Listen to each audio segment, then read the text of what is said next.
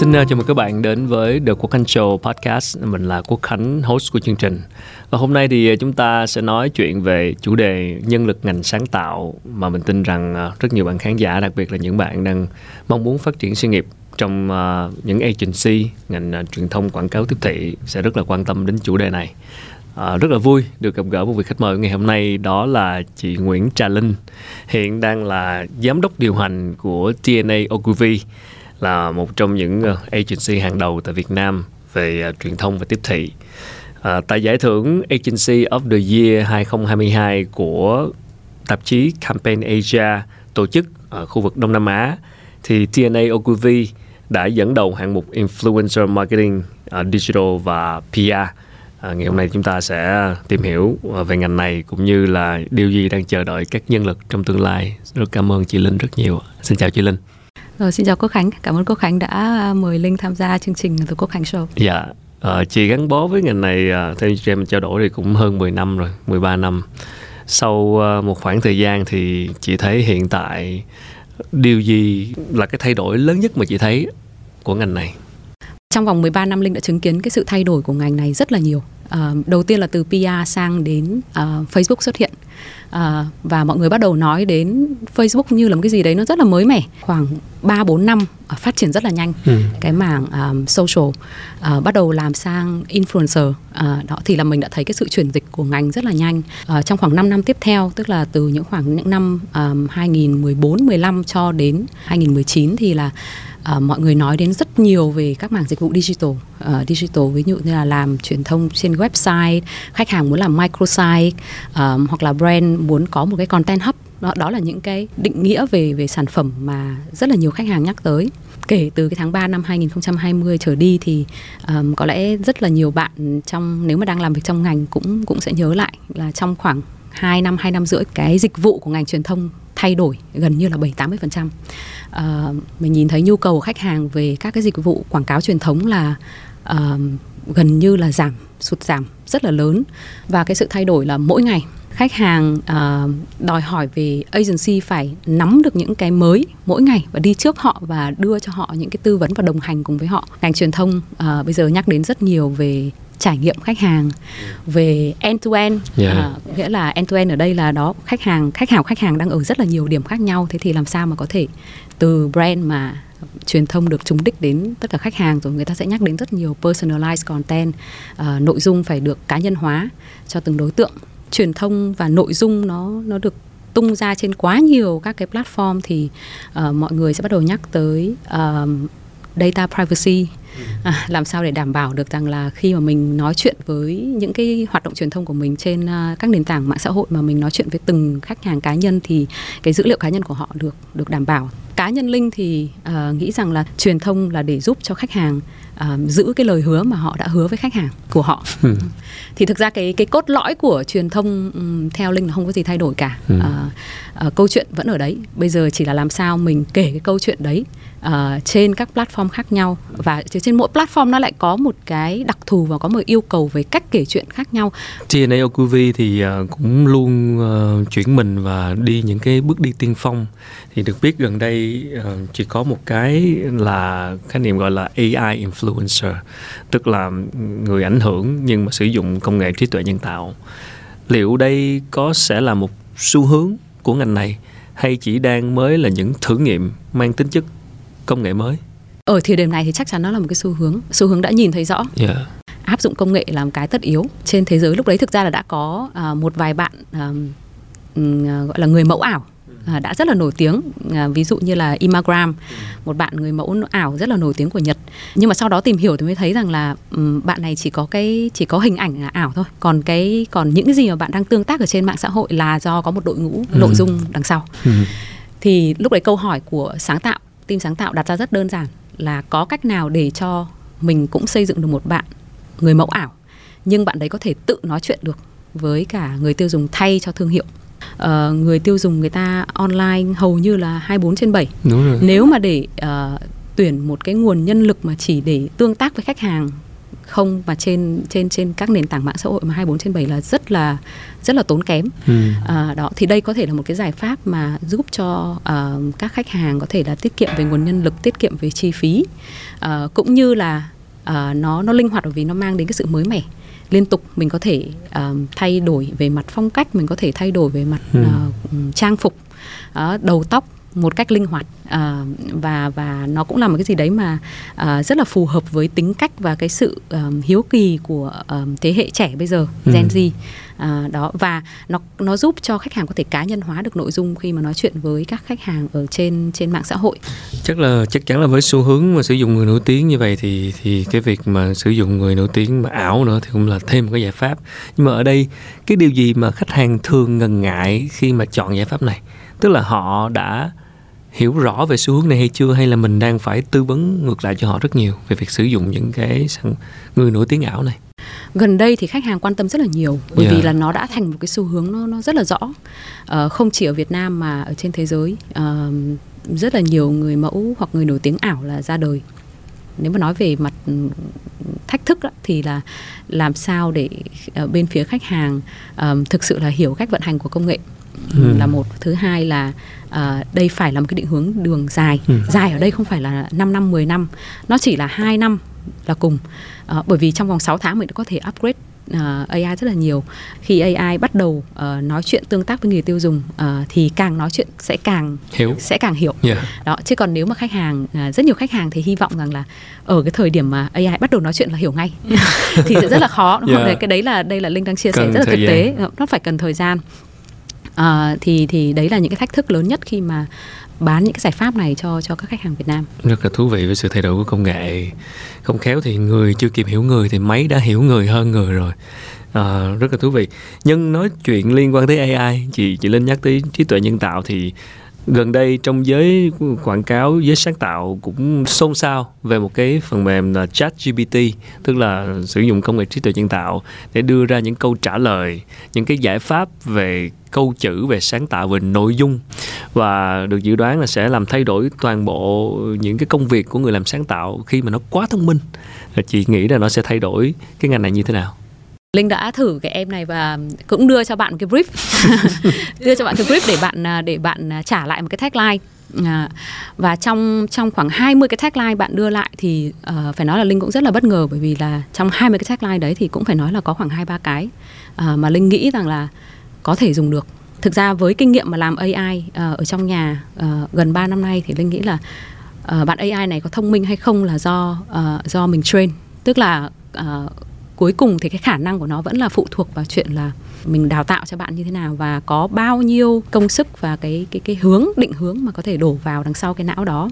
Linh vẫn có một niềm tin là công nghệ AI sẽ là một công nghệ rất là tốt để giúp cho các bạn làm sáng tạo giải phóng được bớt cái sức làm việc tay chân. Thì có những cái mà Linh nghĩ là công nghệ AI hoàn toàn cũng có thể ứng dụng trong ngành sáng tạo được, nhưng mà sáng tạo cuối cùng nó vẫn là sáng tạo, nó vẫn cần một cái tâm và một cái quan điểm ở trong đấy, và cái đấy thì cần có người thật việc thật để làm. Có một cái fact rất là vui ở trong agency, đấy là các bạn làm sáng tạo cũng hay than là trời ơi, em làm sáng tạo mà em không có được làm nghệ thuật. Em cứ phải đi viết những cái post nó rất là buồn, nó rất là khô khan. Mình lúc đấy thì mình cứ hay nói với các bạn là trời ơi, em không viết được những cái này thì em còn viết được những cái, làm sao em viết được những cái khác, cái khó khăn, cái phức tạp hơn. Nhưng mà mình cũng phải nhìn vào một thực tế là những người làm sáng tạo thì họ cần có một cái khoảng không gian và cần một cái khoảng thời gian để thực sự là làm sáng tạo. Khi mà cái lượng content, mà những cái lượng nội dung mà nó cơ bản và những cái lượng nội dung nó mang tính thông tin, mình hoàn toàn có thể ứng dụng được AI để mà giúp cho các bạn có một cái cơ sở để các bạn từ đấy các bạn có thể là chỉnh sửa thêm, các bạn có thể thay đổi thêm. Nhưng cuối cùng như Linh nói, nội dung nó vẫn nó vẫn cần một cái hồn ở trong đấy. Cái nội dung mà nó yêu cầu phải có nhiều lớp nghĩa, nhiều tầng ý thì sẽ rất là khó để AI có thể làm việc được trên đó. Nói tới chuyện nhân sự thì đúng là con người thì luôn là cái yếu tố quan trọng của bất kỳ một tổ chức nào, và T&A Ogilvy, chị Linh cũng nói là đây là một agency mà thực sự là cũng hay gọi là university agency, tức là một cái nơi đào tạo rất nhiều con người, những cái tài năng cho ngành này. Theo quan sát của chị Linh về nhân sự của một agency đó Thì cái vấn đề lớn nhất hiện nay chị đang gặp ở Ogilvy là gì? Vấn đề mình đang gặp lớn nhất ở Ogilvy có lẽ không phải chỉ riêng T&A Ogilvy mà là trong cả ngành truyền thông bây giờ, đấy là sự dịch chuyển về mặt yêu cầu, về mặt kỹ năng của nhân sự trong ngành truyền thông. Trước đây khi mình nhắc đến truyền thông thì mình sẽ hay hỏi nhân sự là em làm được cái gì? Em làm được sáng tạo hay là em làm được quan hệ báo chí hay em làm được quan hệ chính phủ? Bây giờ thì nó không phải như vậy nữa. Cái yêu cầu về mặt truyền thông tiếp thị nó sẽ xoay quanh ba cái trục: sáng tạo, dữ liệu và công nghệ. Ba cái trục đấy thì mình thấy rằng là chỉ có sáng tạo là cái trục mà vốn có sẵn của các cái agency hoặc các công ty làm truyền thông tiếp thị thôi. Thế còn dữ liệu và công nghệ là hai cái mảng hoàn toàn khác nhau. Thì cái thách thức lớn nhất ở đây là tìm ở đâu ra cái nguồn nhân sự có được hai cái phần chuyên môn đó, nhưng mà làm sao để thuyết phục họ đến làm việc tại một agency làm về truyền thông tiếp thị. Thực sự là Linh đã dành 2 năm đi thuyết phục rất nhiều bạn nhưng không bạn nào đồng ý về làm công ty. Câu hỏi đầu tiên các bạn là em mà vào làm công ty làm truyền thông sáng tạo này em không có tí sáng tạo nào cả, em không biết em có làm được không. Đấy là một. Cái thứ hai là các bạn bảo là các bạn cũng có một cái tâm lý là nếu mà đã làm dữ liệu thì làm ở những cái sàn thương mại điện tử sẽ là những cái nhiều nguồn mà lớn nhất cho các bạn đó. Chứ còn mấy cái nguồn nhỏ của agency thì không có là bao nhiêu. Trong ngành thì nó sẽ có một cái đối tượng mới, đấy là creative technology, có nghĩa là có một bạn làm sáng tạo nhưng bạn ý hiểu công nghệ và bạn biết ứng dụng công nghệ vào trong sáng tạo. Rất là khó để có thể tìm ra được cái nhân sự như vậy. Linh đã biết 2 nhân sự, một bạn thì là về Việt Nam làm được 2 tháng, bạn thấy rằng là bạn không thể tiếp tục làm Việt Nam bởi vì không có tương lai và bạn quay lại nước ngoài để mà đi làm. Một bạn thì bên Linh đã thành công trong việc thuyết phục bạn làm được khoảng 2 năm đó. Nhưng mà đấy là những cái thách thức lớn nhất ở trong ngành, làm sao để mình có thể đáp ứng được về mặt nhân lực những cái yêu cầu mới mà người ta hay gọi là hybrid đó, những cái nhân lực mà có thể vừa hiểu sáng tạo, vừa hiểu dữ liệu, vừa hiểu technology. Nếu mình có những cái nhân tố mới như thế thì các bạn phải hiểu được là người ta tư duy như thế nào để mà có thể làm việc cùng nhau. Đó, làm việc cùng nhau cũng là một cái thách thức rất là lớn. Và cái thách thức thứ ba, cô Khánh cũng biết là ngành truyền thông đang gặp phải một vấn đề rất rất lớn, đấy là nhân sự bỏ ngành rất là nhiều. Các em trẻ mới ra trường bây giờ cũng bỏ ngành, cũng không có muốn tiếp tục theo mặc dù các em đã được đào tạo. Theo chị là cái lý do bỏ ngành lớn nhất là gì? Là do cái ngành nó quá khắc nghiệt hay như thế nào? Đúng, cái lý do lớn nhất ở đây là ngành này đang có một cái sự thay đổi nó quá nhanh và quá thường xuyên. Thị trường thay đổi, và khi thị trường thay đổi thì cái thị hiếu của người tiêu dùng cũng thay đổi, và nó dẫn đến yêu cầu của các khách hàng, của các thương hiệu cũng thay đổi. Có những cái mới liên tục mà mình chưa kịp hiểu những cái mới đó thì đã có cái mới khác. Đó, thì nó là một cái áp lực rất là lớn với những người làm truyền thông. Đấy là cái áp lực thứ nhất. Thì đối với những cái bạn senior mà đã làm trong ngành nhiều năm thì có thể là khi mà các bạn đến được một cái độ tuổi mà các bạn cần một cái sự ổn định về gia đình, ổn định giữa công việc và gia đình. Đối với các bạn trẻ hơn thì các bạn không phải là các bạn không có bắt kịp được với những cái mới, mà là bởi vì những cái mới nó quá nhanh và quá nhiều. Các bạn cảm thấy là hoang mang trong cái việc là mình sẽ phải tự trau dồi các kỹ năng và mình sẽ phải học thêm những cái mới liên tục, mà nhất là những cái thế hệ mà Gen Z bây giờ thì tâm lý của các bạn cũng thay đổi nhiều. Các bạn mong manh hơn, có lẽ thế hệ của Linh với Quốc Khánh thì sẽ gặp khủng hoảng tuổi 30, nhưng các bạn Gen Z bây giờ các bạn sẽ gặp khủng hoảng tuổi 25. Đó, và các bạn vừa gặp khủng hoảng tuổi 25, các bạn lại vừa gặp vào cái chuyện là những cái mới nó thay đổi và yêu cầu đối với các bạn thay đổi liên tục, rồi là những cái áp lực tâm lý khi các bạn làm ngành dịch vụ, bởi vì ngành quảng cáo và truyền thông quảng cáo vẫn là một ngành dịch vụ. Đó, thì cái ngành dịch vụ yêu cầu lớn nhất vẫn là chăm sóc khách hàng. Áp lực cao đúng không nhỉ? Thì áp lực rất là cao, các bạn cảm thấy là áp lực từ nhiều phía. Thì đấy là thách thức mà Linh nghĩ là về mặt nhân lực là thách thức rất rất là lớn của ngành hiện nay, không chỉ đối với T&A Ogilvy mà đối với cả ngành. Em rất là hiểu khi mà chị nói là trí não mình phải thay đổi liên tục, và đôi khi mình không có thời gian và không gian để tái tạo hoặc là để làm mới lại mình, nên là cái áp lực đó không phải bạn trẻ nào cũng chịu được. Bây giờ nghe chị nói mới thấy đúng là người ta nói là agency là áp lực rất cao, và dân làm agency là giờ chị nói thì mới hiểu được là lý do tại sao áp lực như vậy và khiến cho không phải ai cũng trụ được. Có khi nào chị nghĩ rằng là người làm agency như mình sẽ phải thay đổi cái cách thức làm để mình thay đổi cái hiện trạng nhân sự này không? Bởi vì nếu tiếp tục cái guồng máy khắc nghiệt như vậy thì các bạn trẻ sẽ không trụ được và sẽ rất là dễ bỏ ngành. Linh cũng có khoảng thời gian dài 5-6 năm đầu tiên là như các bạn, tức là đi làm sáng tối, cái lúc người ta agency mà lúc người ta nghỉ lễ thì là lúc mình phải làm sự kiện cho khách hàng. Yeah. Không có thời gian gì cả. Nhưng mà sau một vài biến cố cá nhân thì Linh mới nhận ra được rằng là và Linh nghĩ là Linh phải thay đổi. Thì Linh mới thấy rằng là ở cái phía mà nhân sự á, các bạn phải có kỷ luật bản thân. Đôi khi bản thân mình để mình bị cuốn vào cái guồng công việc và không có tự cân bằng được lại để mà có một cái khoảng thời gian cũng như là có một khoảng nghỉ ngơi. Thì cái mà Linh nghĩ là mình phải kỷ luật bản thân là ok, mình muốn là 6 giờ mình đi về, thế thì mình sẽ phải cố gắng để tối ưu hóa tất cả các cái tốc độ làm việc của mình cũng như độ hiệu quả làm việc của mình trong vòng khoảng thời gian như thế. Và mình phải kỷ luật bản thân về chuyện là mình phải cho mình một khoảng thời gian. Và sau khoảng 1-2 năm làm cái kỷ luật bản thân đấy, và Linh vẫn nhớ những ngày đầu mà Linh đặt đồng hồ để 6 giờ đứng dậy đi về làm cái gì đấy rất là áp lực. Nhưng mà sau 1-2 năm thì Linh thấy là cái hiệu quả làm việc của mình tăng hơn rất là nhiều. Tức là mình sẽ kỷ luật bản thân và cuối cùng mình sẽ mình làm sao để mình tối ưu hóa được hết cái khoảng thời gian của mình trước 6 giờ. Đó, còn tất nhiên không phải nói là cứ sau 6 giờ Linh không làm gì, nhưng mà có những cái lúc công việc yêu cầu thì mình vẫn phải làm thêm. Nhưng mà cái đấy đã cho phép mình sáng tạo hơn trong cái cách mình làm việc.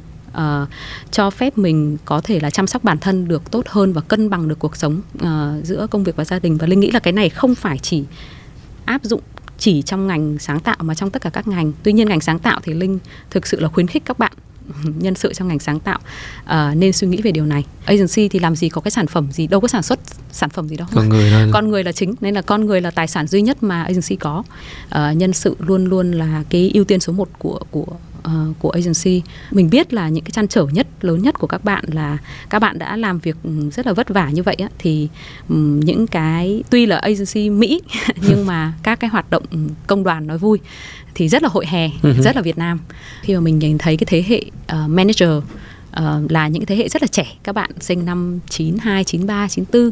Đó, thì mình thấy được là các bạn có một cái vấn đề về các bạn gặp khó khăn trong việc quản lý con người, quản lý đội ngũ của các bạn. Đó, thì mình đã áp dụng và đưa vào một cái chương trình coaching 1-1. Ở đây mình coach cho các bạn có thể dành những cái buổi coaching 1-1 đấy và các bạn nêu ra những cái, các bạn nói ra những cái mà khó khăn lớn nhất của các bạn. Đó, có những bạn các bạn sẽ nói về em nói như thế này mà bạn trong team em không hiểu. Hoặc là các bạn sẽ đưa ra một số những cái tình huống mà va chạm trong team mà các bạn chưa biết xử lý như thế nào. Thậm chí có những bạn sẽ hỏi là làm sao để cân bằng cuộc sống. Trước đây thì các doanh nghiệp hoặc agency sẽ tập trung nhiều, và ngay cả Ogilvy cũng tập trung nhiều vào đào tạo về kỹ năng. Nhưng bây giờ mình bắt đầu dịch chuyển sang là đào tạo thêm cho các bạn kỹ năng mềm, giúp cho các bạn ví dụ cải thiện EQ. Đó là bởi vì các bạn thấy rằng là em nghe tâm tư tình cảm của bạn trong team em nhưng em không hiểu. Đó, thì mình sẽ giúp cho các bạn khám phá bản thân, có được cái môi trường làm việc mà thoải mái nhất và sáng tạo nhất. Cái dự án để đáp ứng nhu cầu khách hàng thì sẽ đó là thành quả của teamwork của nhiều team khác nhau trong một agency. Như chị lúc nãy có nói dữ liệu, sáng tạo, công nghệ, thì ở đây cái vấn đề lớn nhất khi các team làm việc với nhau, các đội nhóm làm việc với nhau thì thường sẽ là vấn đề gì? Bởi vì các bạn có những cái chuyên môn khác nhau, rất khác nhau, nên là các bạn sẽ đưa ra quan điểm của mình trên cái chuyên môn đó. Nên là nó sẽ dẫn đến tình trạng là có thể là sẽ không có thể hiểu nhau ngay được, để làm sao để có thể cùng đưa ra được giải pháp.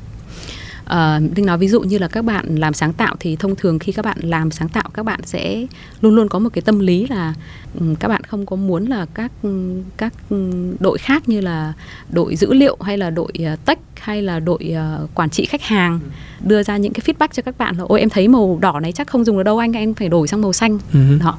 Thì khi mà đụng chạm như thế thì creative họ sẽ chưa thể bắt ngay được. Nhưng mà thực tế yêu cầu bây giờ nó rất là khác, bởi vì là các bạn làm dữ liệu, các bạn ấy sẽ dựa trên những dữ liệu về người dùng, các bạn ấy sẽ đưa ra ý kiến luôn trước khi mà đưa đến khách hàng.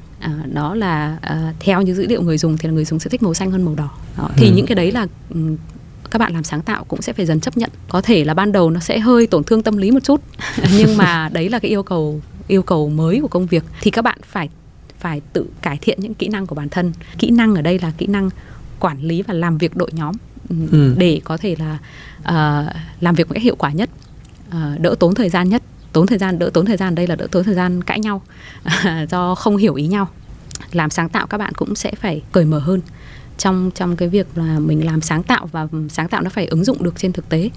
Theo chị, những người làm sáng tạo, những người làm truyền thông đó, trong cái kỷ nguyên này quá nhiều thứ, thông tin rất nhiều và các kênh truyền thông xã hội, chúng ta giống như bị chìm trong một cái biển thông tin. Cái cách để mà người làm truyền thông sáng tạo trở nên sáng tạo hơn thì thường mình làm gì?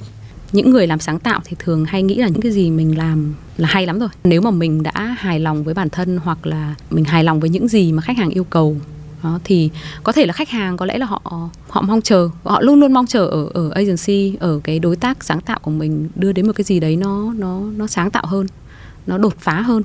Ở T&A Ogilvy thì mình luôn khuyến khích các bạn là cho bất kỳ một cái brief nào của khách hàng thì mình hãy có một option thật là điên, bởi vì cái đấy nó sẽ giúp cho thỏa mãn cái tôi sáng tạo của các bạn. Sáng tạo đã bán được hay không thì tính sau. Trong 100 cái dự án mình làm sẽ có khoảng 1-2 dự án nó sẽ rất là lạ, và 1-2 dự án đấy trong vòng 2-3 năm tới nó có thể trở thành một cái mảng dịch vụ mới của mình. Thì đấy là cái mà T&A Ogilvy luôn luôn muốn đầu tư, khi mà cái idea nó đủ cái sức nặng và các bạn sáng tạo cũng như là mọi người đều rất là tin tưởng vào cái đấy, thì mình sẽ cố gắng bán tới cùng. Ngay từ đầu khi nhận brief, mình đã phải nói với khách hàng là nếu có thể thì mình hãy cùng nhau đi tới một cái ý tưởng mà nó có thể giúp cho mình có được tiếng vang trên thị trường, giúp cho mình có giải thưởng. Mình sẽ làm cùng với khách hàng, mình sẽ để khách hàng cùng tham gia vào cái giai đoạn phát triển ý tưởng, với cái mục đích là hai bên cùng hướng tới chuyện là cái ý tưởng này khi mình tung ra nó sẽ làm cái ý tưởng tạo được tiếng vang. Nó tốt hơn rất là nhiều, nó đỡ tốn thời gian của cả hai bên cùng nhau đi đến những cái ý tưởng đó. Thì cái đấy là cách tiếp cận mới mà T&A Ogilvy hiện nay đang làm. Và cái này thì không phải là chỉ tốt cho khách hàng mà các bạn sáng tạo bên mình cũng rất là thích. Chắc chắn là như vậy. Liệu có một cái con đường phát triển sự nghiệp điển hình cho một người làm sáng tạo ở agency hay không? Tức là những bạn đang quan tâm tới ngành này hoặc đang theo dõi cuộc trò chuyện này và muốn dấn thân vào ngành này chẳng hạn, hoặc muốn chuyển sang ngành này chẳng hạn, thì họ có được vẽ ra một cái con đường phát triển một cách điển hình như thế nào hay không? Như ở đầu buổi nói chuyện thì Linh cũng đã nói rằng cho dù ngành có thay đổi như thế nào thì hiện nay nó cũng đang phân ra thành 4 cái dạng chuyên môn khác nhau. Thì cái việc đầu tiên mà các bạn cần phải làm đấy là các bạn xem là mình muốn đi theo cái hướng chuyên môn nào. Các bạn muốn đi theo hướng chuyên môn về sáng tạo, hay là về làm chiến lược, hay là làm quản trị dự án, hay là làm phát triển kinh doanh. Mà đã xác định được là mình muốn đi theo cái sự phát triển về cái chuyên môn nào ấy, thì cái lời khuyên tiếp theo của Linh là các bạn phải nên dấn thân để thử. Các bạn có thể học rất nhiều khóa học ngoài kia, và Linh biết là sẽ có rất nhiều khóa học đào tạo về truyền thông cả ở trường đại học lẫn ở bên ngoài, nhưng mà thực tế công việc các bạn vẫn phải trải qua ở trong agency, các bạn mới biết được là mình phải trải qua những cái gì và yêu cầu chuyên môn của các bạn là như thế nào. Không có gì là cố định hết, các bạn có thể thử cái này và sau đó các bạn phát hiện ra, làm một thời gian các bạn phát hiện ra ôi không, em hợp với cái khác. Linh có thể lấy ví dụ về một bạn làm kế toán ở bên Linh. Sau 4 năm làm kế toán, bạn bảo là em thấy là có lẽ em hợp với làm sáng tạo. Đó, và bạn xin nghỉ 1 năm, bạn đi học về design, và sau đó bạn quay lại Ogilvy xin làm. Wow. Và T&A Ogilvy cũng nhận bạn luôn. Và bây giờ bạn vẫn đang làm designer ở T&A Ogilvy. Đó. Linh có nói với bạn là bây giờ em làm, tức là em phải chấp nhận là đi từ đầu, em phải xuống một cái level từ đầu. Em có chấp nhận hay không? Bạn cũng chấp nhận. Cái triết lý mà quản trị con người cá nhân của Linh á, Linh luôn luôn tin rằng là một bạn sẽ rất là mạnh ở một cái điểm nào đó. Có điều là có thể là khi các bạn vào làm thì các bạn chưa biết được, hoặc các bạn nghĩ là các bạn đang tốt về cái phần này, nhưng khi các bạn làm thì cái nhiệm vụ của một người làm lãnh đạo, Linh nghĩ là mình phải giúp bạn tìm ra được là bạn mạnh nhất về cái gì, và giúp cho bạn phát triển đúng cái thế mạnh đấy của các bạn. Linh hay nói vui ở trong nội bộ là mình phải xoay bạn hết có thể đã. Ok. Xoay hết có thể đi. Thử các chức năng khác nhau. Miễn là bạn đồng ý. Tức là nếu mà bạn kiên nhẫn để cho mình để mà xoay. Liên quan tới quản trị con người thì lúc nãy chị Linh có nói là chị đang phải quản lý một cái team mà đôi khi cái gap, cái khoảng cách về tuổi tác nó xa, và chị cũng nói là các bạn trẻ Gen Z hoặc là cả sau Gen Z nữa đôi khi các bạn có những cái vấn đề về tinh thần nó khác với lại thế hệ thời trước. Thì kinh nghiệm của chị Linh như thế nào khi quản lý một team rất trẻ và khi các bạn gặp những vấn đề mà nó không phải là vấn đề chuyên môn mà những vấn đề mà ảnh hưởng tới cái năng suất làm việc, thì chị có một cái kinh nghiệm thực tế nào trong quá khứ chị đã từng gặp phải hay không và giải quyết nó như thế nào? Cái trường hợp mà Linh nghĩ là gặp phải nhiều nhất á, là các bạn cảm thấy là các bạn bị trầm cảm. Wow. Đó, có những bạn vào và nói với Linh là em nghĩ là em bị trầm cảm, em cần phải nghỉ một thời gian. Cái người làm truyền thông ấy, thì cái kỹ năng cơ bản đầu tiên là phải quan sát và lắng nghe. Nghe cũng chưa chắc là để trả lời, nghe để hiểu đã. Nếu các bạn không hiểu thì rất là khó để trả lời. Những cái trường hợp như vậy ấy, thì Linh sẽ luôn luôn cố gắng để mà nói chuyện với các bạn. Nhiều khi các bạn nghĩ là các bạn trầm cảm, nhưng mà cũng không hẳn là các bạn bị trầm cảm. Các bạn có thể đang bị căng thẳng về một cái vấn đề gì đó, hoặc là các bạn đang bị hiểu nhầm ở trong đội ngũ, hoặc là các bạn cảm thấy quá áp lực với khách hàng, nói hoặc làm mãi mà khách hàng vẫn không hài lòng. Đó, thì khi mà các bạn trẻ quá thì như mình vừa nói vừa nãy, không được như các bạn tâm lý, không có được lì như là cái thế hệ 8x hay 7x đó.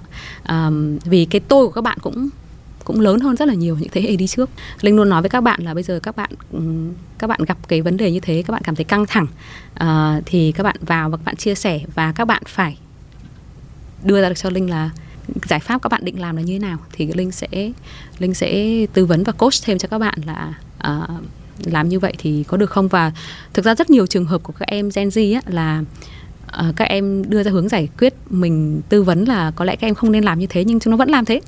Các bạn vẫn làm thế, thì thực ra rất nhiều trường hợp mình sẽ phải để cho các bạn làm. Các bạn làm xong các bạn thấy không có hiệu quả thì các bạn mới suy nghĩ lại. Nhưng Linh thấy là đối với Gen Z thì cái mà các bạn thực ra cần nhất là các bạn được nghe để hiểu.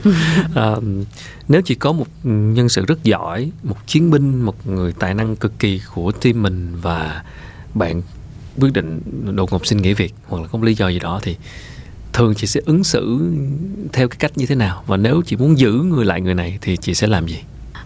Đây là một câu hỏi rất là thú vị, bởi vì là nó rất là đúng với những cái tâm lý mà Linh đã phải trải qua. Cái lúc mà Linh bắt đầu lead team á, thì Linh có một cái team nhỏ nhưng mà rất là gắn bó với nhau. Cái bạn đầu tiên mà trong đội ngũ của Linh mà nghỉ ấy, lúc đấy Linh nghĩ là Linh đã phải trằn trọc suy nghĩ mất 2 tuần.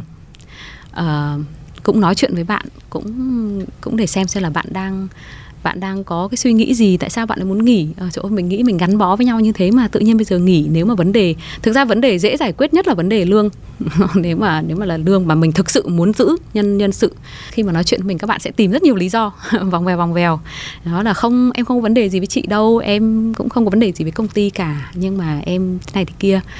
Và mình cũng đưa ra rất nhiều cái định hướng cho bạn là ok, nếu bạn muốn làm cái này thì mình sẽ thay đổi, nhưng cuối cùng bạn vẫn nghỉ.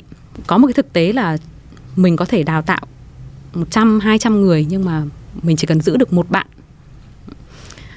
đã là một cái may mắn, rất là may mắn rồi. Nhiều khi mình cũng phải nhìn vào cái thực tế của vấn đề là bạn nhân sự cũng sẽ có những mong muốn khác.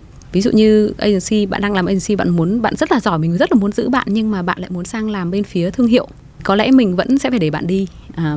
Và có nhiều bạn đi xong 1-2 năm bạn lại quay về. Đó, thì cái đấy cũng là một cái rất là ok, bởi vì là bạn có một cái nhìn khác, và khi bạn quay về thì bạn mang đến những cái góc nhìn và những cái cách làm việc nó mới mẻ hơn. Khi mà các bạn nghỉ việc, các bạn sang chỗ khác làm, thì Linh cũng đã phải rút kinh nghiệm. Đấy là cắt liên lạc với các bạn là không phải là cái cách mình nên làm đó, bởi vì là nó cũng tạo ra một cái, các bạn sang chỗ khác làm thì cũng tạo cho mình một cái network, và có thể support lẫn nhau cũng rất là ok. Nhưng mà nếu mà quay lại câu hỏi là làm sao để thực sự mà để giữ bạn, thì Linh nghĩ là có nhiều cái. Một là mình phải hiểu được là vì sao bạn muốn nghỉ, để mình xem là những cái yếu tố mà khiến cho bạn muốn nghỉ mình có giải quyết được không. Đó, nếu như mà bạn thực sự là bạn muốn tìm hiểu một chân trời mới, hoặc là bạn muốn một cái môi trường hoàn toàn khác, không có nghĩa là vì bạn không thích tiền Ogilvy, mà vì bạn, ví dụ bạn làm 3-4 năm bạn muốn thay đổi một cái lĩnh vực khác đó, thì mình phải chấp nhận. Và thậm chí là sau này có những bạn là khi mà bạn chia sẻ là bạn có một cái cơ hội khác sang làm với khách hàng, là Linh còn chia sẻ với bạn luôn là bạn có cần tư vấn về mặt phát triển sự nghiệp ở bên phía khách hàng hay không. Bước sang năm 2023 này thì nền kinh tế cũng được dự đoán là có nhiều cái khó khăn, thách thức. Vậy thì cái ảnh hưởng của nó đến ngành truyền thông, ngành sáng tạo như thế nào, và cơ hội và thách thức cho các bạn làm ngành này trong năm 2023 như thế nào? Thực ra đúng là năm 2023 là một cái năm mà mình rất là khó lường, phải nói luôn là nó khó lường.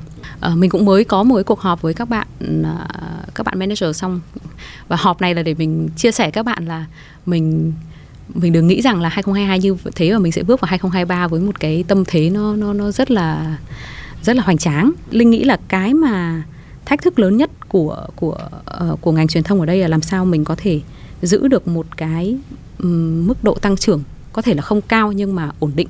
Vì nếu mà mình không có lường trước được những cái khó khăn trước mắt ấy, mà mình chủ quan thì có thể là mình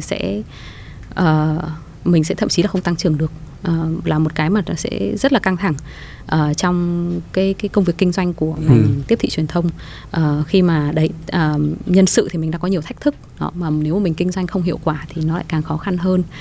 Bước vào 2023 thì T&A Ogilvy đã cũng dựa theo những cái chiến lược của cả ngành, chiến lược của cả Ogilvy Global, là năm 2023 mình sẽ thực sự tập trung vào con người. Đứng trước cái sóng gió mà mình chưa có nhìn thấy thì tốt nhất là mình nên xây cái nền móng bê tông của mình nó chắc vào. Nền móng bê tông của mình ở đây thì mình chỉ có con người thôi, nên là cái định hướng của mình thực sự là mình sẽ đầu tư và tái đầu tư vào con người. Mình đã đưa ra các cái chương trình hành động cụ thể để giúp cho các bạn, thứ nhất là nâng cấp được những cái kỹ năng chuyên môn của các bạn mạnh mẽ hơn, và đặc biệt là đầu tư thêm vào cái thế hệ manager tiếp theo. Do là mình thấy rõ là mình đang có cái vấn đề về tuyển dụng nhân sự trong ngành đó, đấy là một cái. Tất nhiên vẫn sẽ phải đầu tư rất là mạnh mẽ vào cái đời sống tinh thần của anh em, bởi vì nếu mà khó khăn trước mắt mà mình còn chưa nhìn thấy thì mình cần phải giữ cho tinh thần của mọi người, mental health, đúng không? Yeah. Sức khỏe tinh thần là đang là cái mà chú trọng của tất cả mọi người. Một cái nữa mà T&A Ogilvy cũng đã quyết định là sẽ làm mạnh mẽ hơn trong năm 2023, đấy là quan tâm nhiều hơn đến các đối tượng nhân tài tương lai. Linh nghĩ là về mặt phát triển bền vững về nhân sự trong ngành, có lẽ là mình đang chưa làm đủ với cái thế hệ mà tương lai, nhất là khi Linh thấy là cái hệ thống đào tạo hiện nay đang không đáp ứng được với yêu cầu trong ngành đó. Vì thế nên là Linh cũng đưa ra các cái hoạt động, Linh cùng với các bạn trong công ty cũng đưa ra các cái chương trình hoạt động để các bạn sẽ tham gia nhiều hơn vào cái chuyện là truyền tải thêm kiến thức về thực tế cho các em sinh viên, giúp cho các em sinh viên trong ngành. Vì phải rất là cảm ơn các em đã lựa chọn ngành, và lựa chọn ngành là hoàn toàn không có dễ dàng. Do là Linh có theo dõi cái những cái kỳ thi đại học những năm gần đây là ngành truyền thông ấy, mà các em mà thi khối C là 10 hết mới vào được ngành đó. Thì có thể nói là các em là những người rất là tài năng đó, và các em phải rất là dũng cảm mới chọn ngành. Thế thì làm sao mà để cho các em có được một cái nhìn thực tế hơn, thì những cái công ty mà đầu ngành như T&A Ogilvy, Linh nghĩ là cần phải tăng cường hơn cái trách nhiệm của mình với các cái thế hệ mà tương lai trong ngành, và hỗ trợ cùng với các cái đơn vị đào tạo để cho các em có thể hiểu hơn về ngành. Và đồng thời Linh hy vọng là qua những cái chương trình đấy thì một phần, thứ nhất chắc chắn là sẽ giúp cho các bạn senior managers bên Linh có thể tự tin hơn, bởi vì các bạn cũng nhìn thấy được trách nhiệm của mình. Cái thứ hai là giúp cho các em sinh viên, các bạn nhân sự trong tương lai, các bạn nhân tài trong tương lai, các bạn có thể dũng cảm hơn trong cái việc là tốt nghiệp xong thì theo ngành. Và Linh nghĩ là nếu mà mình làm được những cái việc đó thì chắc chắn là sẽ cải thiện được cái sự hiệu quả làm việc, sẽ tái đầu tư được cái năng lực sáng tạo của các bạn trong công ty, và từ đó nó sẽ tạo ra được những cái kết quả kinh doanh nó bền vững hơn. Tóm lại là ngành rất áp lực nhưng vẫn luôn cần người, vẫn luôn thiếu người, đúng không chị? Thì nãy giờ mình chia sẻ. Đúng. Luôn luôn thiếu người, luôn luôn cần người, luôn luôn cần những cái profile mới, và cần nhất là cái sự dũng cảm của các bạn. Linh phải nhấn mạnh lại về sự dũng cảm của các bạn để có thể là theo ngành hoặc dấn thân làm trong ngành. Cảm ơn chị Linh, chúc chị may mắn với dự định của 2023 và sắp tới. Cảm ơn chị rất nhiều. Vừa rồi là những chia sẻ của chị Nguyễn Trà Linh, là giám đốc điều hành của T&A Ogilvy, một trong những agency hàng đầu tại Việt Nam. Câu chuyện về nhân lực ngành truyền thông, ngành sáng tạo, những quan điểm, những thực tế của công việc của ngành agency, thì hy vọng rằng là các bạn đang theo dõi chương trình, đặc biệt là những bạn quan tâm đến ngành này, chúng ta có thêm những ý kiến tham khảo để chúng ta, như chị Linh có nói, là dấn thân và dũng cảm hơn. Bởi vì ngành này vẫn còn đang cần rất thêm nhiều nhân lực chất lượng, và T&A Ogilvy sẽ là một nơi để các bạn có thể trui rèn và nâng cao cái năng lực của mình, và rất nhiều cơ hội ở phía trước cho ngành sáng tạo này. Rất cảm ơn các bạn đã theo dõi chương trình, và hãy bấm đăng ký kênh Việt Success để đón xem các tập tiếp theo của kênh, cũng như là nhiều nội dung mới sắp tới trong năm 2023. Và cũng đừng quên bấm theo dõi chúng tôi trên các nền tảng podcast như là Spotify, Apple, iTunes hoặc là Google Podcast để có thể nghe lại những cuộc trò chuyện này bất kỳ lúc nào. Xin chào và xin hẹn gặp lại ở những tập lần sau.